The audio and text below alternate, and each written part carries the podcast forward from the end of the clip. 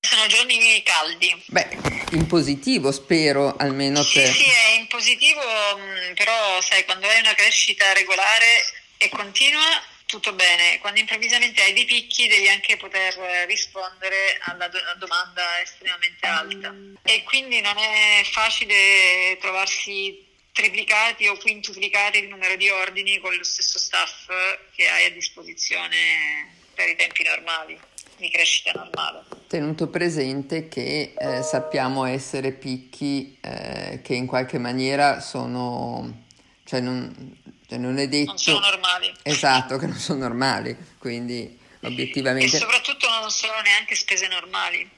Quindi diciamo che nelle operation normali no? un picker gestisce una spesa da 68, 70, 72 euro eh, e lo fa in 25 minuti, 30 Mo se ti arriva una spesa da 200 euro ti blocca per un'ora, un'ora mm. e mezza. Beh, cominciamo dall'inizio allora. Intanto, eh sì. intanto la fine. Esatto, intanto che cosa, cioè, che co- come è nato Restore e, come, e che cosa fa esattamente? Allora, cosa fa? È una piattaforma, è un abilitatore digitale all'e-commerce per la grande distribuzione e la distribuzione organizzata forniamo la piattaforma tecnologica, ma anche il servizio di picking e di delivery. E nasce quando Restore? Perché prima arrivavate già da un'esperienza precedente, giusto? Esatto, eh, nasce in effetti nel 2014 con Carrefour e poi abbiamo ampliato il nostro parco clienti dal 2017 in avanti.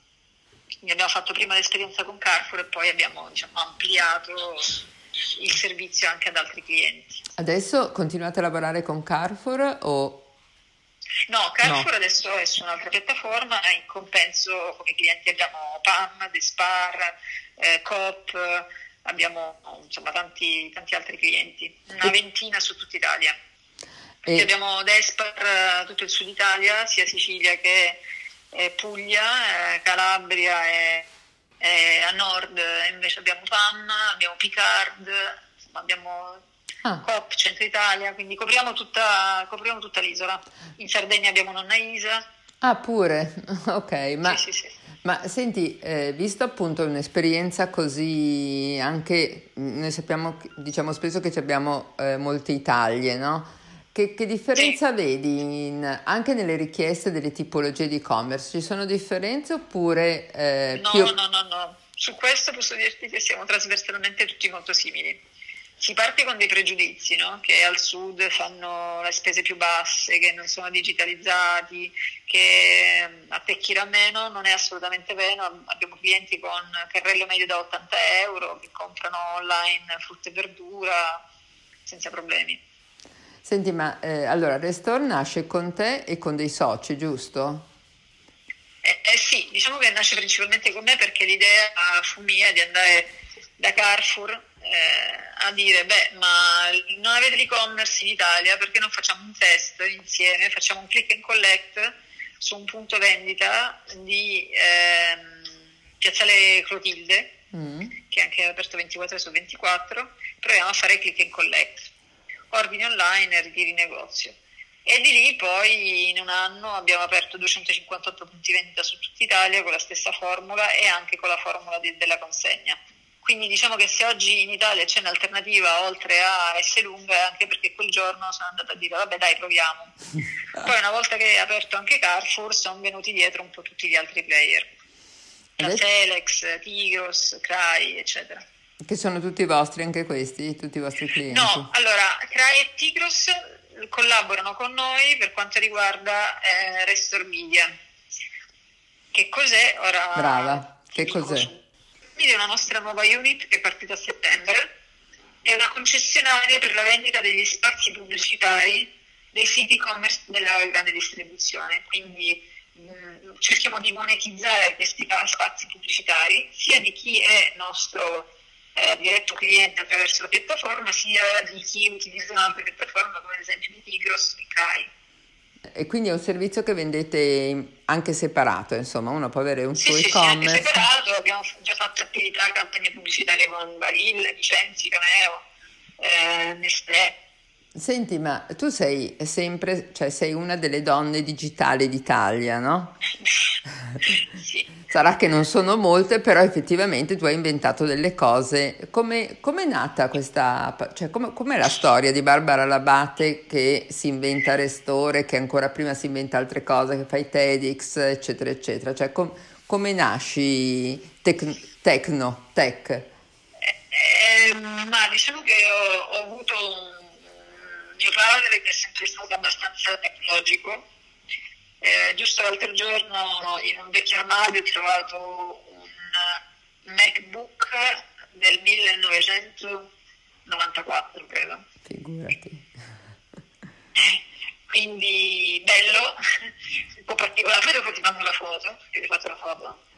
E, e, e, questo vuol dire che fin da piccola ho sempre avuto computer a casa e questo mi ha sviluppato una naturale, come dire, propensione verso la tecnologia perché io non sappia fare codice, però tra un po' di HTML per i fatti miei, un po' di Photoshop, eh, diciamo che logicamente capisco come si devono fare le cose, poi non sono tecniche quindi non le so fare.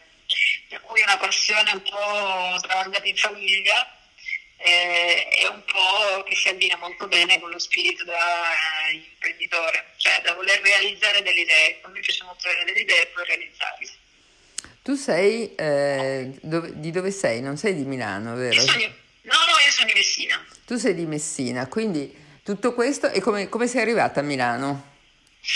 Eh, allora, io ho fatto l'università a Messina, poi però nel frattempo ho fatto l'Erasmus eh, un anno a Parigi, poi sono stata, scusami, in Belgio, poi sono stata un anno a Parigi, poi dopo sono stata due anni, eh, scusami, eh, quattro mesi in Canada, poi sono stata quattro mesi a Ginevra, sempre per studiare e lavorare, e poi sono stata, ho fatto master alla Columbia University.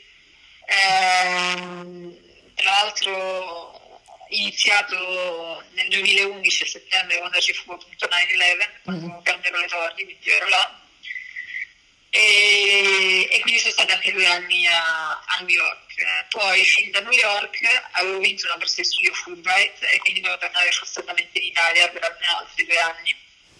E quindi ho scelto Milano comunque come capitale diciamo, delle tecnologie, perché prima di partire per States avevo lavorato in una diciamo, dot com dell'epoca era negli anni 2000, il grande boom, mm.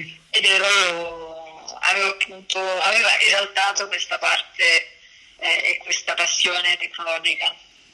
Beh, che bene o male non è frequentissimo, no? Soprattutto adesso tu sei giovanissima, però non stiamo parlando, cioè adesso si fa una grande propaganda tra le bambine sulla essere tecniche, allora non credo foste in molte. A... No, per nulla, no, no, assolutamente. Ma in Columbia cosa hai fatto, scusami?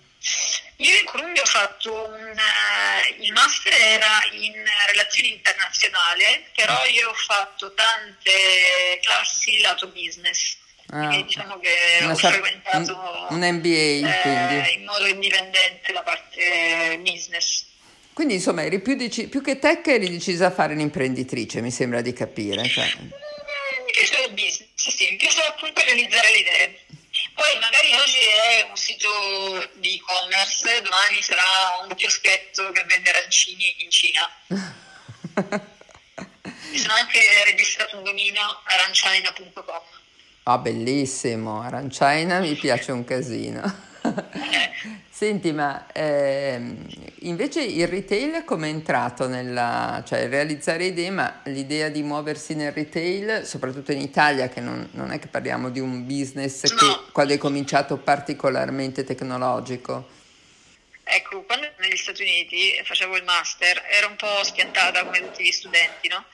E quindi tra me e me c'era da dire, ma per posso sapere dove mi costa meno. Cioè io vado alla cieca in un primo supermercato che capita, ma effettivamente potrebbe non essere il più economico, perché tanto New York non era proprio economica come città. Mm.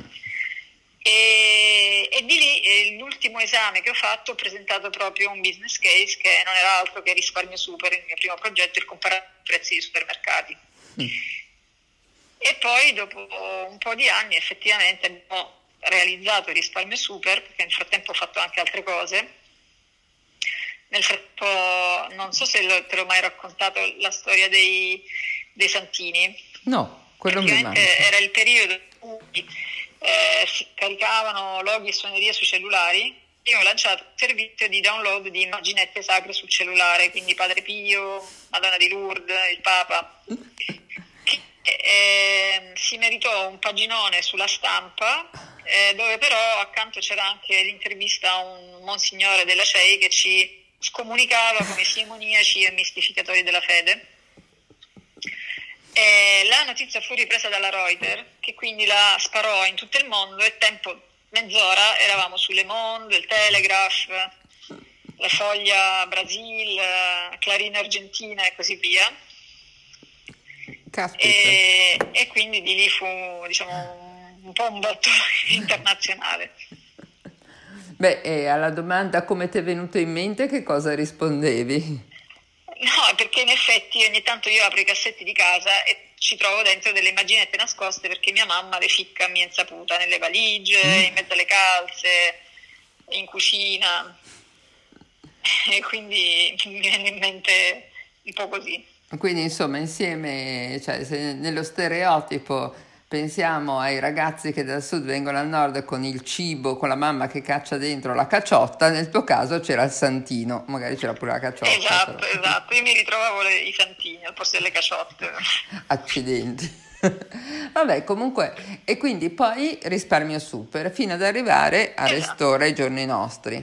Quindi se, se... Esatto, abbiamo, allora, risparmio super è stata una, una palestra perché abbiamo imparato come acquisire gli utenti, come spendere soldi, come gestire i dati, i prezzi di migliaia di negozi, anche come interfacciarci con l'industria e con i retailer. Ecco, eh... e, e, questo ci è servito molto poi per il progetto Restore.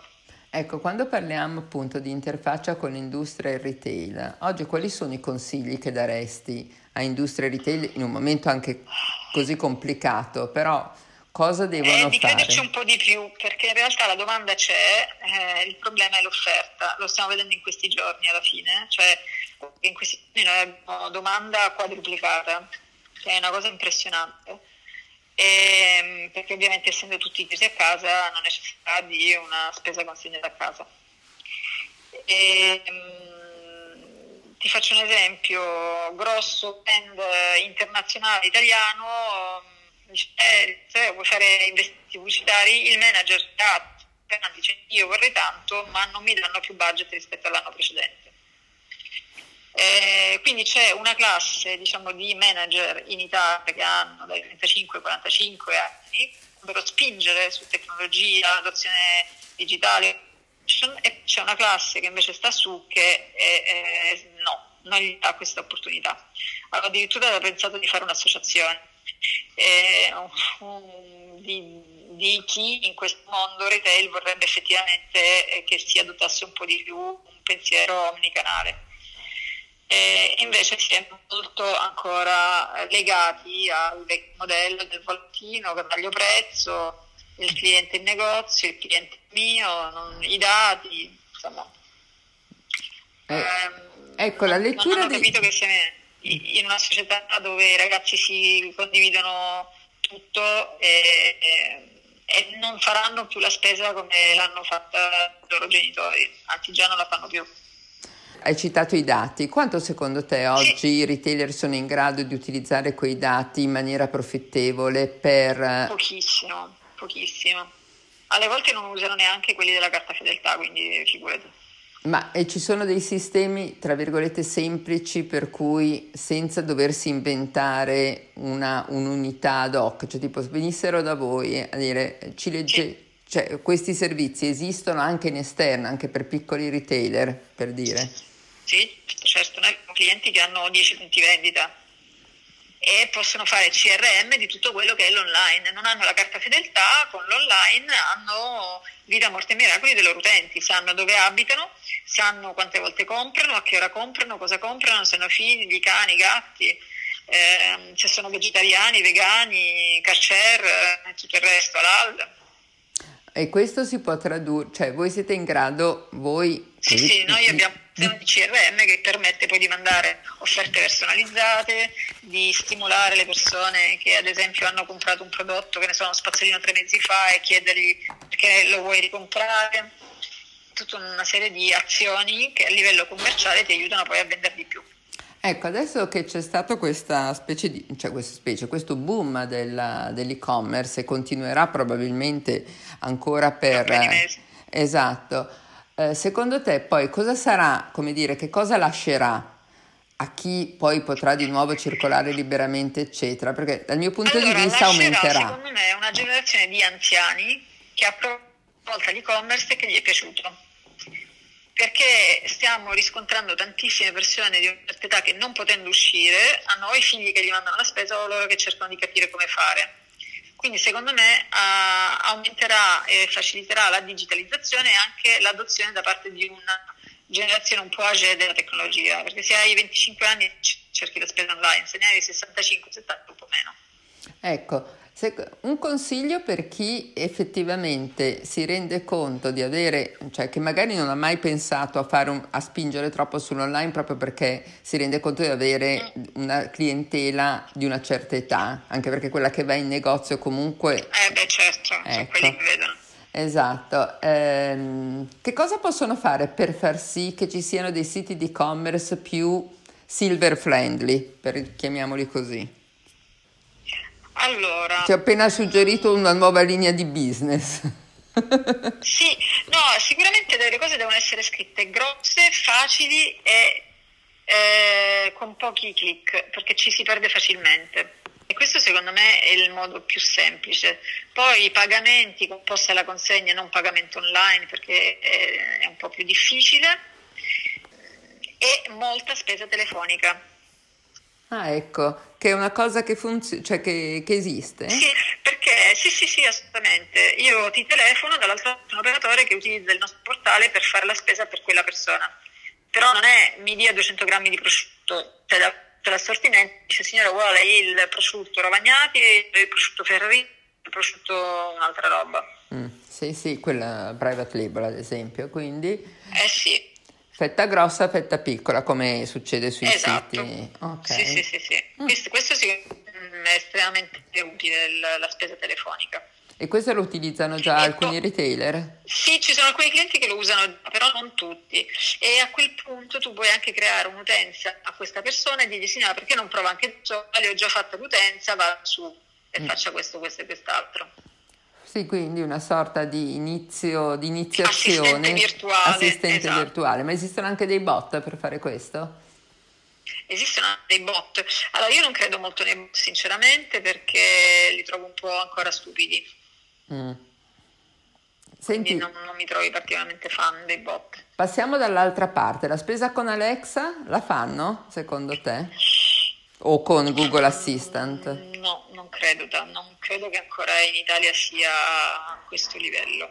Noi abbiamo fatto dei POC, eh, quindi delle ipotesi di come poterci interagire, poterci integrare con Alexa, però non, non, non vediamo un utilizzo mm. immediato.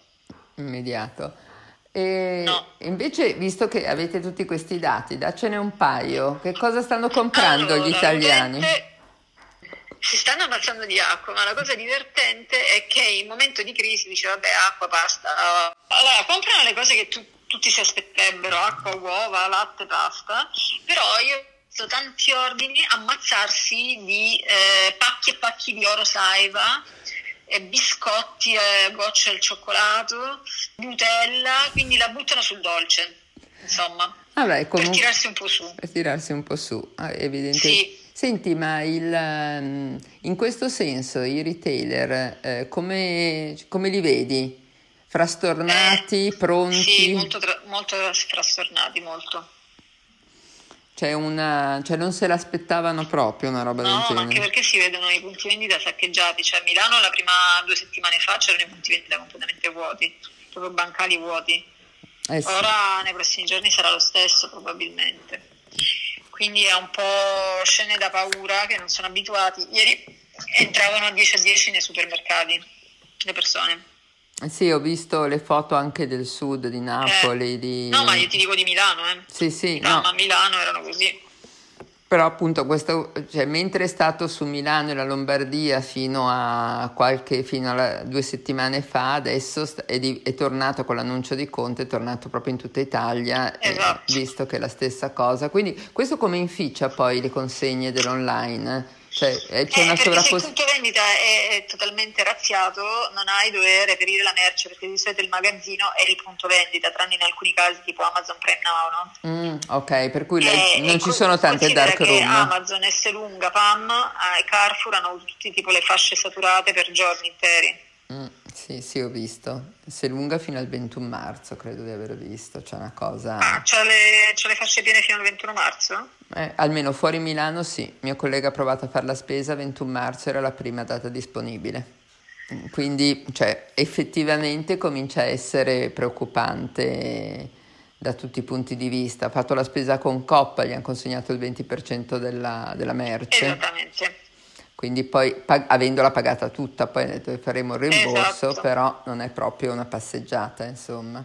È proprio una questione di capacity, cioè di trovare il mezzo di, di consegnare di più e oltre che la merce, che per carità viene rifornita tutti i giorni, però deve anche essere messa a posto sugli scaffali. Senti, ma tu hai sempre fatto, hai sempre gli stessi soci o sbaglio? Cioè, da... eh, in realtà nel tempo qualcuno è uscito, qualcuno è entrato, diciamo che sono un po' più sola di prima.